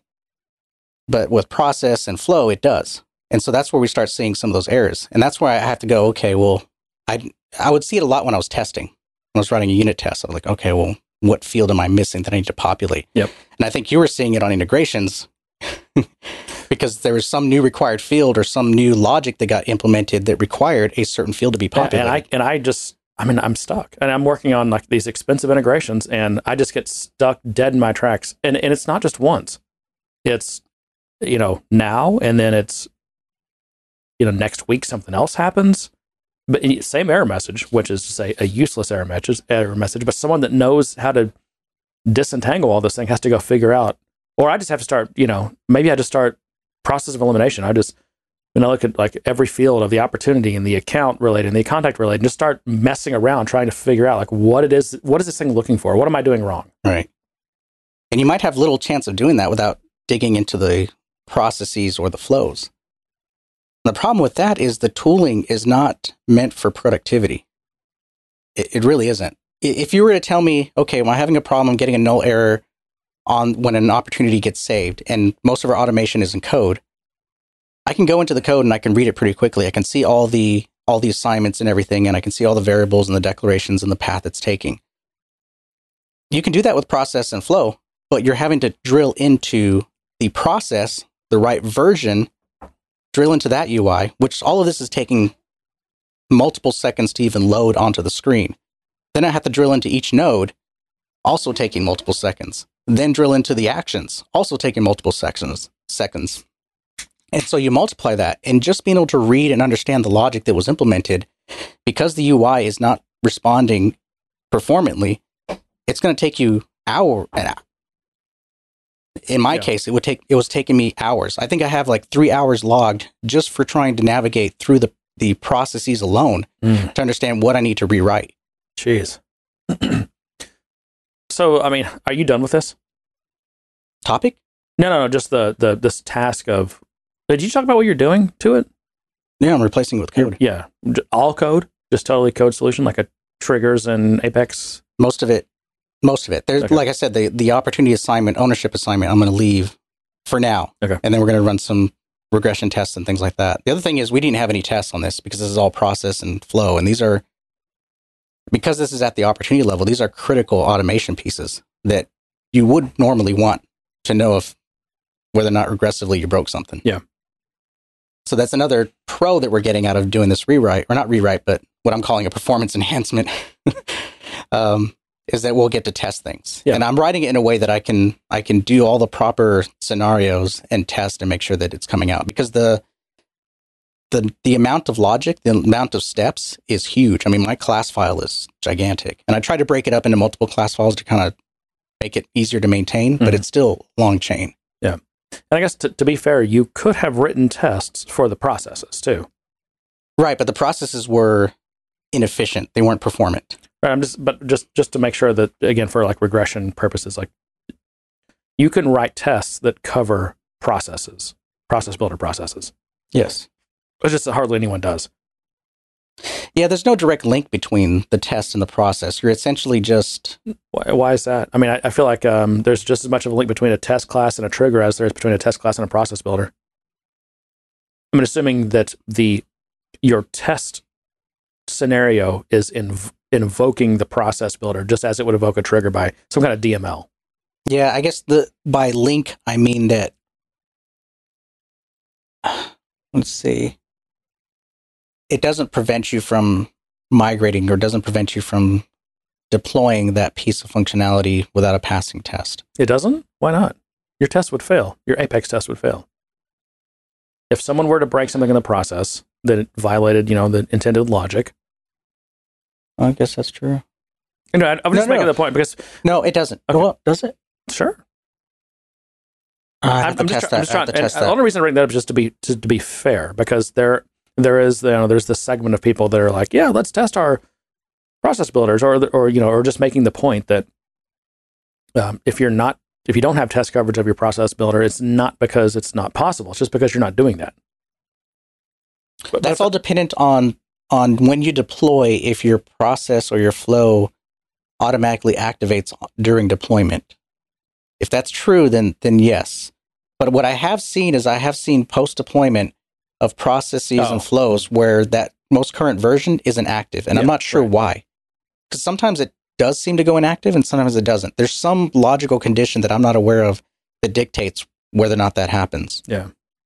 Um, so that's that's kind of an iffy one for me. But if it's true that that during deployment it's active and that logic will fire, then yes, you're you can write tests and it will prevent the deployment and there's that linkage. Yeah. Otherwise, it's just this kind of free floating thing.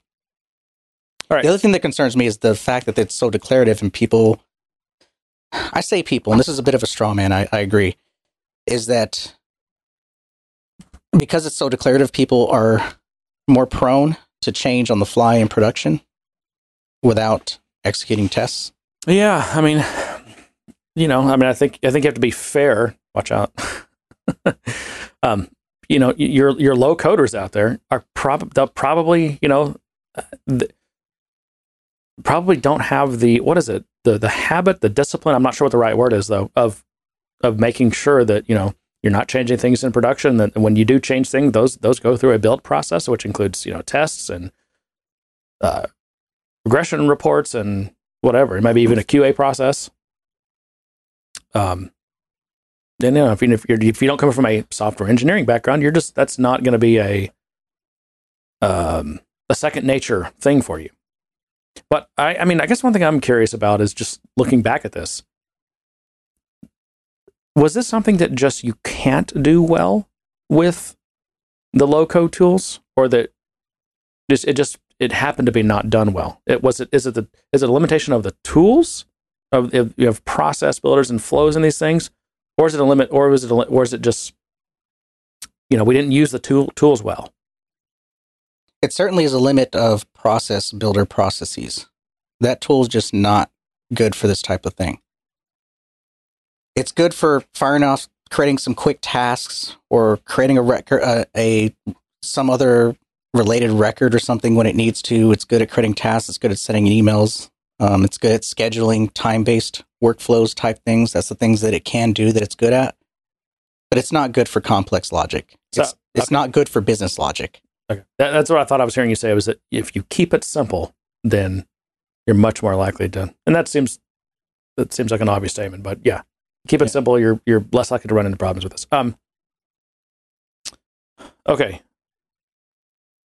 So it's it's it's just a limitation of the tool. Um. Another thing I'm thinking is, I don't I don't see necessarily anything. If if I look back at how we got to where we were with this, or we Mhm. are with this, like I'm thinking, what what would we change? Because, in my opinion, like de- depending on the type of software you're making, but for most of this business software, um, the when you're implementing something for the first time, the you know, the smart thing to do is stay pragmatic. You know, do the what's the simplest thing that could possibly work, right? Mhm. So one thing is you defer decisions as as late as you responsibly can, and you also, when you do have to make those decisions, you do the simplest thing that could possibly work. Because you know, um, I know this is an over invoked thing, but like the the um, the Eric Ries book um, about you know uh, minimum viable products. What's it called? Ah, forget. You know what? I know it, but I forgot the name. Yeah. Um, but that's you know the it, it's like that same concept of the whole reason why we want to build an MVP is because we're gonna we're gonna learn. We're we're not just building a product, right? We're building knowledge, and we're because we're gonna not only about the thing we're building, but also we're gonna be collecting knowledge from the people who are using this, and we're gonna learn about how it's actually used and how it actually performs in real world environments, and and then because most likely, let's go ahead and assume this because we've the software industry has been around long enough that we can assume this. We're going to have to pivot. What we think is true right now, we're, we're experienced and wise enough to know that we're probably wrong. And we're, and I feel like as an industry, we're much better at like admitting that up front. Mhm. It always scares me when people are very confident in their requirements. I'm just like, whoa, how do we dial this person back? How do we, how do I inject some skepticism into this person who thinks that their requirements document is just, it's, it's ready to go. I mean, ship it to the press, it, you know, get it bound, put it on the, sh- put it on the shelves because it is, it's done. It's perfect. Right. We spent six months on this. Right? It's, They used up all our budget on, Yeah, on writing the document. I mean, and, and those things scare the crap out of me, in those kind of situations. Well, because we've been in those situations. Right. So I think that I mean I generally like that philosophy. Yeah, you like this? I'll This I'll one's shut- better. It's just yeah, it's It's got a lot more flavor to It does. It's not any higher alcohol or anything else. It's just you know I don't know if they. I think they do probably like triple decoction mashes and all kinds of. I don't know what they do. I don't know if they're just. And they said they use all German malts and everything. Even the aftertaste has got subtle subtle things going so on. So you can get this. I, I, okay, I, you you can go to the website and they have a like a beer finder like where you, you Mhm. can find this in Texas and it is available here. Um, but the only place I could find it near me was Walmart, so I had to go to Walmart to get this. oh, I'm sorry. yeah. I also like the raised kind of texture on the, uh, the label. Oh yeah. Yeah. I was noticing that.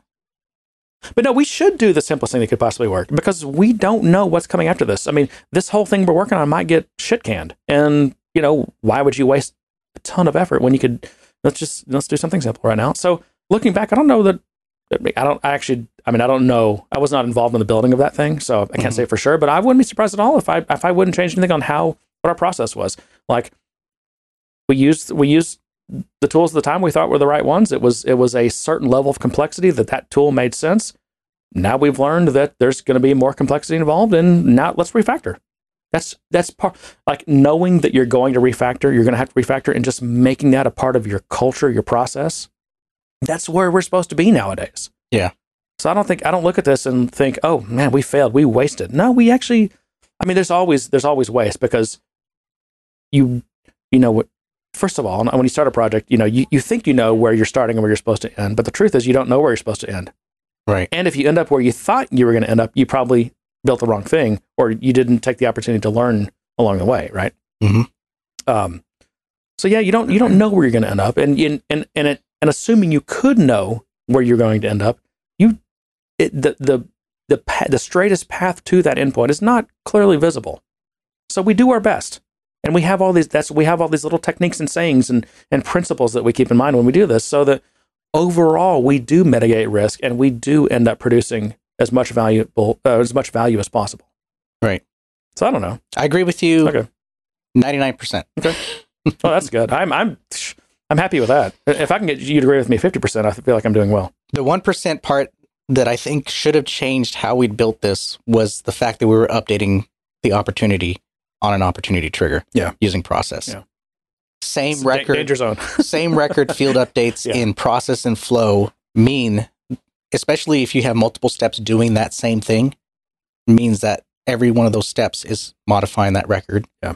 causing other automations to fire and everything. So, I mean, yeah, I mean, definitely people were using the tools that were provided. It was they were doing the MVP. The requirements were not.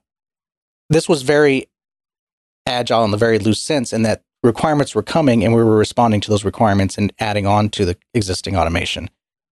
And as testing went on and as new requirements came in and new groups came in and offered their feedback, all of that was getting factored in. But there, there's some lessons to be learned here for that, for sure. Um, how much time do we have? Oh, I don't know. I mean, I'm probably should start cu- wrapping up pretty soon. Why? Yeah. Well, because there's a part two to this. oh my gosh. oh my gosh. let's see. Let's let's do a check. Where are we at? We're at the one hour and twenty minute mark. That's normal. All yeah. right. Okay. Well, I do want to get to this this document because I think it's a great document. I want to put it in the show notes, and I think everybody, yeah, everybody in the Salesforce ecosystem should at least read it and understand it because it's got some really good stuff about um, and a really good analysis on what when to use what technology. Um. Um, so this document, like I said, is is titled "Architect's Guide to Building Record Triggered Automation on Salesforce Using Clicks and Code." Um, it's got it even factors in some of the later stuff. This is a living document, so it factors in all of the new stuff that came out, like the before trigger or the before context in Flow and the after context that we have now in Flow. Um, it also has recommendations for trying to reduce your use of process builder processes Hmm. in favor of Flow, um, and these new triggering mechanisms. There are things that Flow can't, that Process Builder can do that Flow cannot do, and by Process Builder, you can also toss in Workflow, but hoping I don't know, people are still using workflow. No, I think workflow is still massively in use. Yeah, so you can still use that too, but the main takeaways from this document are number one, stop putting same record field updates into the workflow rules and process builder. Start putting same record field updates into before save flow triggers instead, um, or Apex triggers. Uh, number two is whenever possible, start implementing use cases in after flow triggers rather than in process builder and workflow. Uh, and if you have high performance batch processing needs, expect highly sophisticated implementation logic, use Apex. Yeah, I need to, I need to read this. Sorry, I couldn't hear what you said. I wasn't talking to you, Siri. Uh, yeah, I need to read that. That sounds like there's some good wisdom in that document. Yeah, it has, it has this great table that talks about uh, same record updates, high performing batch jobs, um, different types of cross object CRUD operations, uh, complex logic, and things like that. And it kind of outlines, you know, which tool it that type of solution is viable for. Um, the nice thing to see here is that uh, on the pro code column, uh, it's all green. It's all of it's available. Um, there are very few things that are that are not that you're not able to accomplish with code. You know, that's that's one of the benefits uh, again of, of just not necessarily whether it's you know high or low code or whatever. Just some of these older things are the are this the most time tested. They've been they've had every bug beaten out of them. That's why I still do.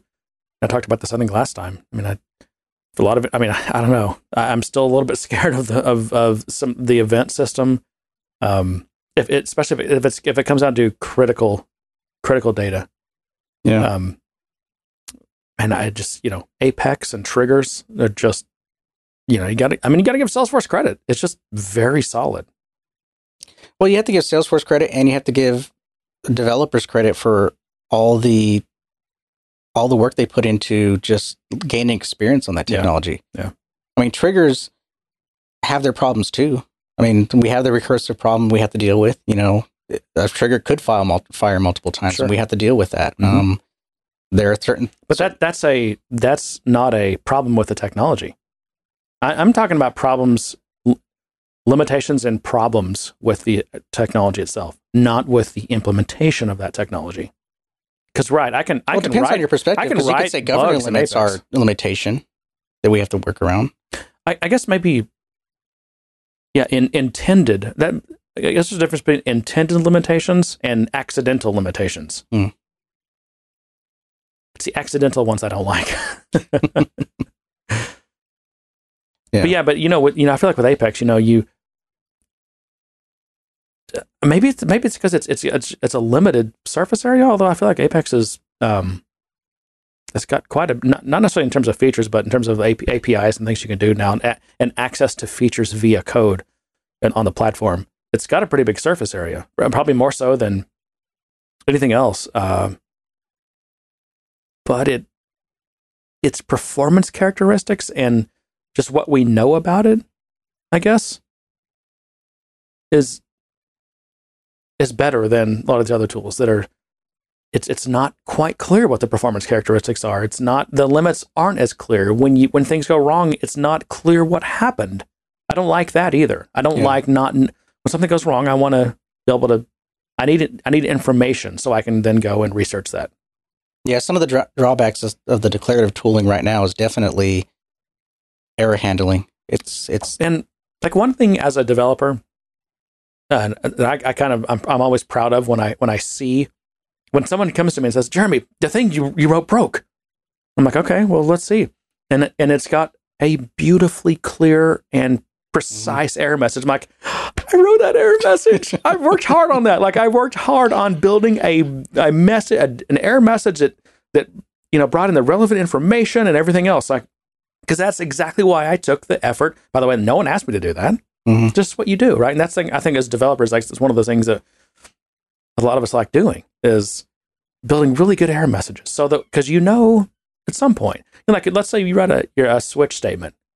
You know, at the bottom of a switch statement, you should have the default, which is well, none of the things I expected were in this list of things. So I'm going to throw an exception here. Yeah. And I'm going to say, uh, I was processing this type of blah, blah, blah, and here's a record ID. And I got this value that I didn't expect.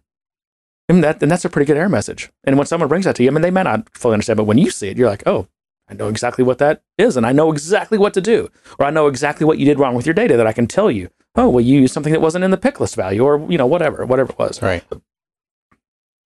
um, with with these low code tools, is it just as easy to build nice error messages when things go wrong? No. Okay, that's fair. It, it's not as easy because with code you do have the expressiveness of being able to have your switch statement and and have that kind of fall through logic. With the declarative tools, everything is intentional, meaning you do your validation, then you put in a decision block that says, "Am I valid?" and then you branch off from that decision block. So everything has to be extremely in, intentional, and it's also very tedious and time consuming because you are dragging little widgets around on the screen. Um, so it's possible. It's just a lot more work. But in general, I would say that it- since we are m- moving declarative logic or, or whatever we want to call it, low code logic, more towards flow and uh, obviously Apex, I kind of want to offer some advice on the low code side of things, on the flow side of things. Okay. From a developer perspective, the things that we've learned that we do that flow builders should also do. and I, that's good. Can I pause you for one second? Because what I want to highlight the conclusion I think we just came to, which is these low code tools make it harder to do the right thing. That's what we just ended up on. Yes. I hate saying it, but, yes. Um, I mean, I don't. Yeah, I mean, I'm, I'm trying to be. Uh, I'm trying to think of this from an unbiased perspective. Like, I don't hate or love or any any of these conclusions. I'm just trying to get to the actual conclusions, and I think that's what we just concluded. Yeah. Okay. All right. So, if you're going to go low code, when you go low code? Because we're all going to go low code here and there. That's what we've been talking about. Right tool for the job. Yeah. Be pragmatic. Simplest thing that could possibly work. Right. All those things. Yeah. All the tropes, which just I, I think are have some pretty good value to them. Flownatics. Yeah, exactly. okay, so if you're going to do that, then you've got some tips. Is that what you're saying? John's tips? Yeah, one one thing that you you should always do if you have a public method, meaning anyone can consume that, you don't know who's going to pass what in, is to validate your inputs. Don't just expect that whatever someone passes you or whatever that flow receives as an input is always correct. Now, It may be null, it may be wrong. You should always validate your inputs. How easy or hard do these tools make it to validate your inputs? Are there validation libraries that you can bring in and apply and regexes and things? No. I mean, how does it? How do, I don't know. I don't, I don't know how none. it works. Okay. But you do you, essentially you would start off with a decision point after your start block with a decision point that would validate the values, and you would branch off from there to say, yes, you gave me something valid. No, you didn't give me something valid. Obviously, yes, you would continue on with the rest of your flow. No would be a stop and, and provide a message. Okay. Um, two is understanding the performance of things and what that means. Um, whenever you create a block to access records, whenever you loop to those records, Are those, and I assume those result in like queries, maybe. those result in Okay. queries, and you are you are contributing to the limits. Unlike workflow with Mhm. process builders and flow, you are contributing to the same limits that that developers deal with. So trying to reduce the number of queries you make, try to reduce the number of loops you do within the flow um, will help you in the long run as you add more to the system or as you perform additional automation, whether it's code or flow. So keeping in mind the limits and how many how many of those resources you're consuming. Um, also, from a performance perspective, is from Apex we have certain things that provide performance. Like we can toss a list of S objects into a map and reference that map whenever we need to. We can pull a very specific record out of that map and deal with that record. Whereas with Flow, you have to loop. So you have to say, okay, I need this record, loop through, find that record, give it to me, then I can do my thing, and then I have to go and loop on to the next one if we're talking batch context. And obviously that just that just is going to take time, but also does it take does it count against like time limits? Yes. Okay. So understanding what happens when you're looping and how many you're looping, basically understanding your bulk context. And obviously, if you have complex bulk lo- context, and even this document explores that, you probably don't want to use Flow for that or any of these declarative tools. You kind of want to go to code. But if you have to, or or if it's the only thing available to you, sure, just be conscious of what is happening when you're looping um, and what you're doing within that loop. Yeah, because I mean, I can imagine you know looping through a, a a list of ten values once, no big deal. Looping looping through against of you know hundred values, um, hundred times is a different thing. Right. Uh, also, in that same context, if you're in a loop, do not do DML. Um, you'll run into a limit. Essentially, if you're looping through 100 records, you grab the one you need, and then you do DML on that record, and then you move on to the next one. After 100, your your process Yeah. is dead. Get- Does it does it do they let you build up like a list of things to do like a, almost a unit of work type of thing where you can list you know you can somehow uh, batch these things the, the DML at the end of of this processing? Yeah, so you can create what's called a collection variable. Um, and that actually gets into my next point is within Flow, you're asked to create a lot of different variables. And you'll have that secondary tab that lets you see what all the variables you created. Some of them are automatically created for you. Some of them are the ones that you created. Just be very clear and intent intentful on those variable namings. Make them mean something, give them a good name, it doesn't matter if it's short or long, just make sure it means something to you because it'll help you later on to understand what that variable was. I can't tell you how many times I've walked into a flow and just seen variable names that made zero sense. Yep. var Yep. one or or param one or whatever. Yep. Um, and it just made no sense. So to help your future self, name things really well. Name your your whatever steps or objects you have on the screen. Name those really well, and name your variables really well.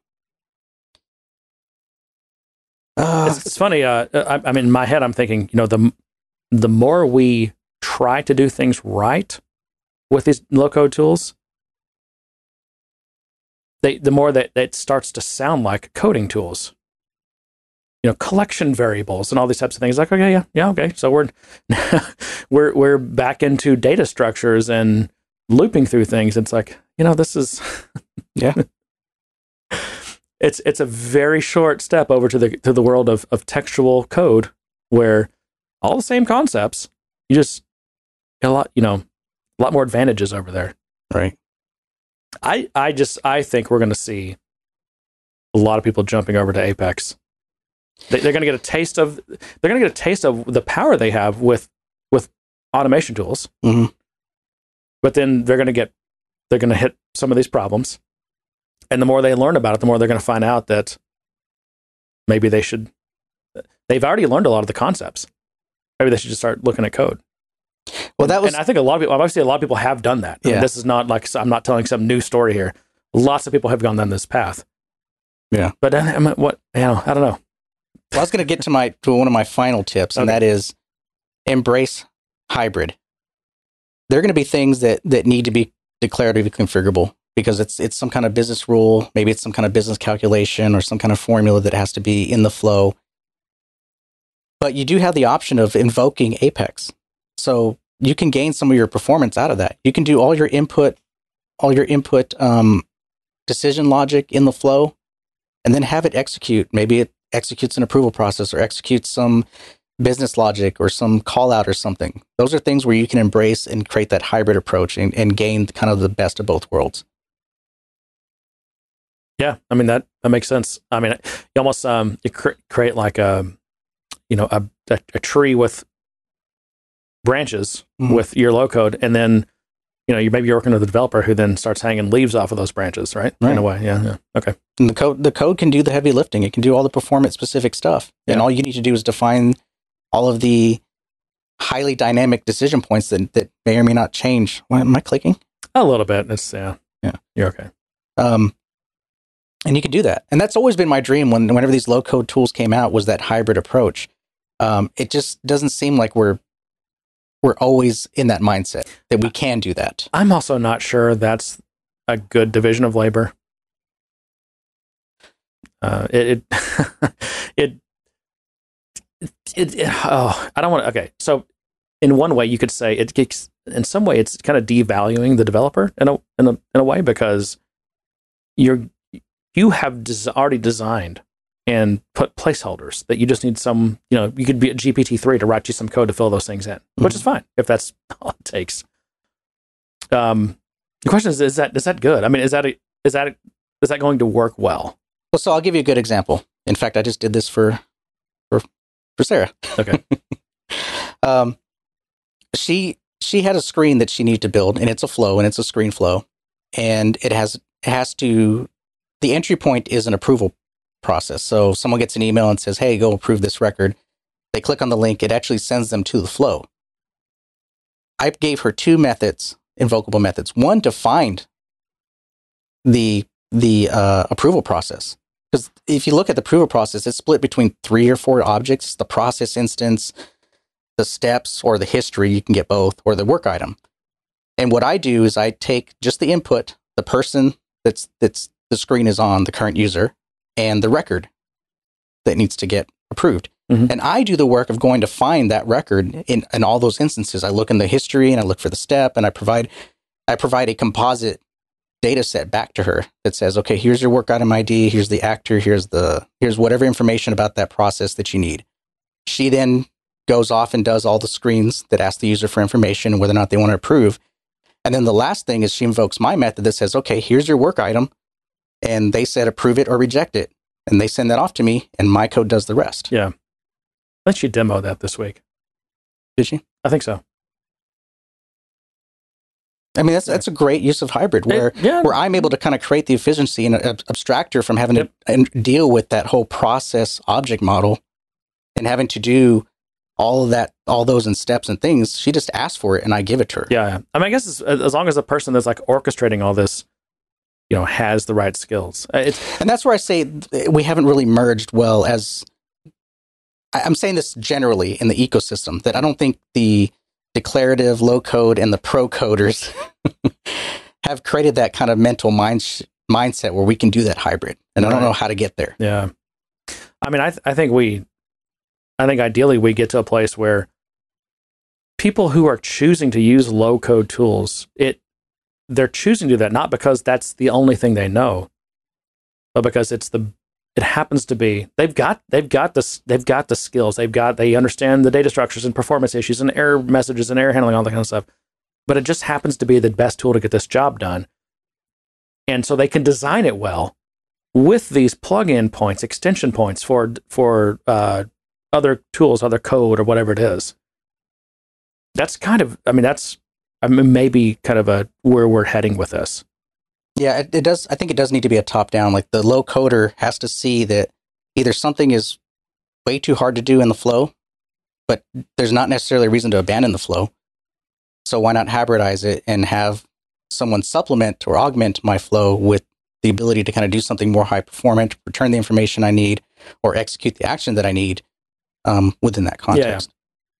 And I'm and I guess I'm thinking of you know thing, things intentionally designed with uh, these things versus just you're, you're stumbling into problems and trying. Oh, every time you hit a problem, you're like, oh, can I get my developer to help me out here? And I, that's I think the latter is easier to solve than the first. Trying to know ahead of time that you're going to need to do that, I'm not sure. well, I maybe so, but I'm, I'm thinking the other way's better because I mean. You're going to end up with a crappy design if you just if every time you trip yourself up because you didn't design this thing right. Um, you're just you're, you know you're you're going for kind of wh- whoever can bail you out at that point. And you just keep doing that, keep doing that. You're not going to end up with a good design. You're, No, I you're see it end up more with the a- same problems that we've been talking about. I see it more as a ref, as a refactoring It exercise. might, it might be. But again, it's it's across multiple people. It's a little bit more difficult. Yeah. Again, do we have good? Um, can I just push a branch gene, you pull it down, and you do things and push it back out to me? Do we have that? We- We're not even there yet with this kind of No. stuff, right? So, No, DevOps isn't available yet. right. So. I mean, we're you know we're very very slowly getting there, but we're not there. So, I don't know. It's uh, it's interesting. I mean, I wish there were more. There's just, there's just so much misinformation about these tools, unfortunately, and I think information is out there, like this document Uh, that yes. kind of does that. But yeah, Salesforce marketing definitely Mm. is responsible for a lot of mis misinformation out there on this. Well, John, that was a, that was a good. Uh, I think that was a good topic. You had some good tips there, and we'll, you know, obviously this is a topic that's not going away, and we'll, uh, as as we learn and as we, I don't know. I'm sure plenty of people out there have tips. Where Sure can they do. go to share those tips, Jeremy? Well, that's a good question. There's a, lots of places to share them, but one place I would suggest would be the Good Day Sir Slack team. Is it a team? Is that what you call these? I call it a community, but yeah, okay, sure, Slack. team. Yeah. Well, I mean, like, it's a community. It's a Good Day Sir community. One of the tools we use to communicate is a Slack team. And uh, if, dear listener, if you are if you have not joined the Slack team yet, I highly suggest you do so. And you do that by going to gooddaysirpodcast.com and you click on community and you just register yourself there. It's really easy, just an email address. There's a lot of people there talking about the stuff we're just talking about and helping and laughing and crying, sobbing, whatever. Depends on the day. Uh, we also have an email address, info at gooddaysirpodcast.com, where you can send us uh, questions. We don't get many questions these days anymore. I don't know. So y'all, come on, get at us Yeah. with the questions, please. Or you can just, you know, c- tell us what buttholes we are or how we gotten everything wrong. That's fine too. We, I mean, if you give us permission, we'll we'll read your feedback on the air, and that's we like doing that. Um, other than that, just uh, share share this share the uh, the good word of this good pot, good day sir podcast and this community with your uh, friends and coworkers and your enemies.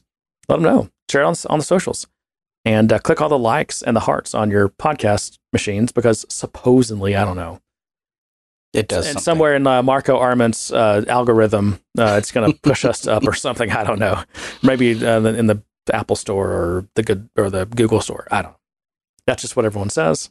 I don't know that we know that any of that's true, but we do like sharing your feedback, though. So the feedback reviews are nice. Yeah, um, yeah, and just um, yeah, the the feedback is great, and then also just um, the the community participation that we've got is uh, it's a it's a it's a good thing. So if you haven't got involved, you should check it out. Even if you're just going to lurk, you can lurk. That's fine until you decide you have something to say. It's a thing. What else, John? That's it. I've hit my limit. Yeah, I have I have two. It's time done. yeah, you're dropping stuff. You have you're cut off after one and a half beers and a uh, a Roku gin. Yeah. You're, you're cut off. Well, and to that I say, good day, sir. You get nothing. You lose. Good day, sir.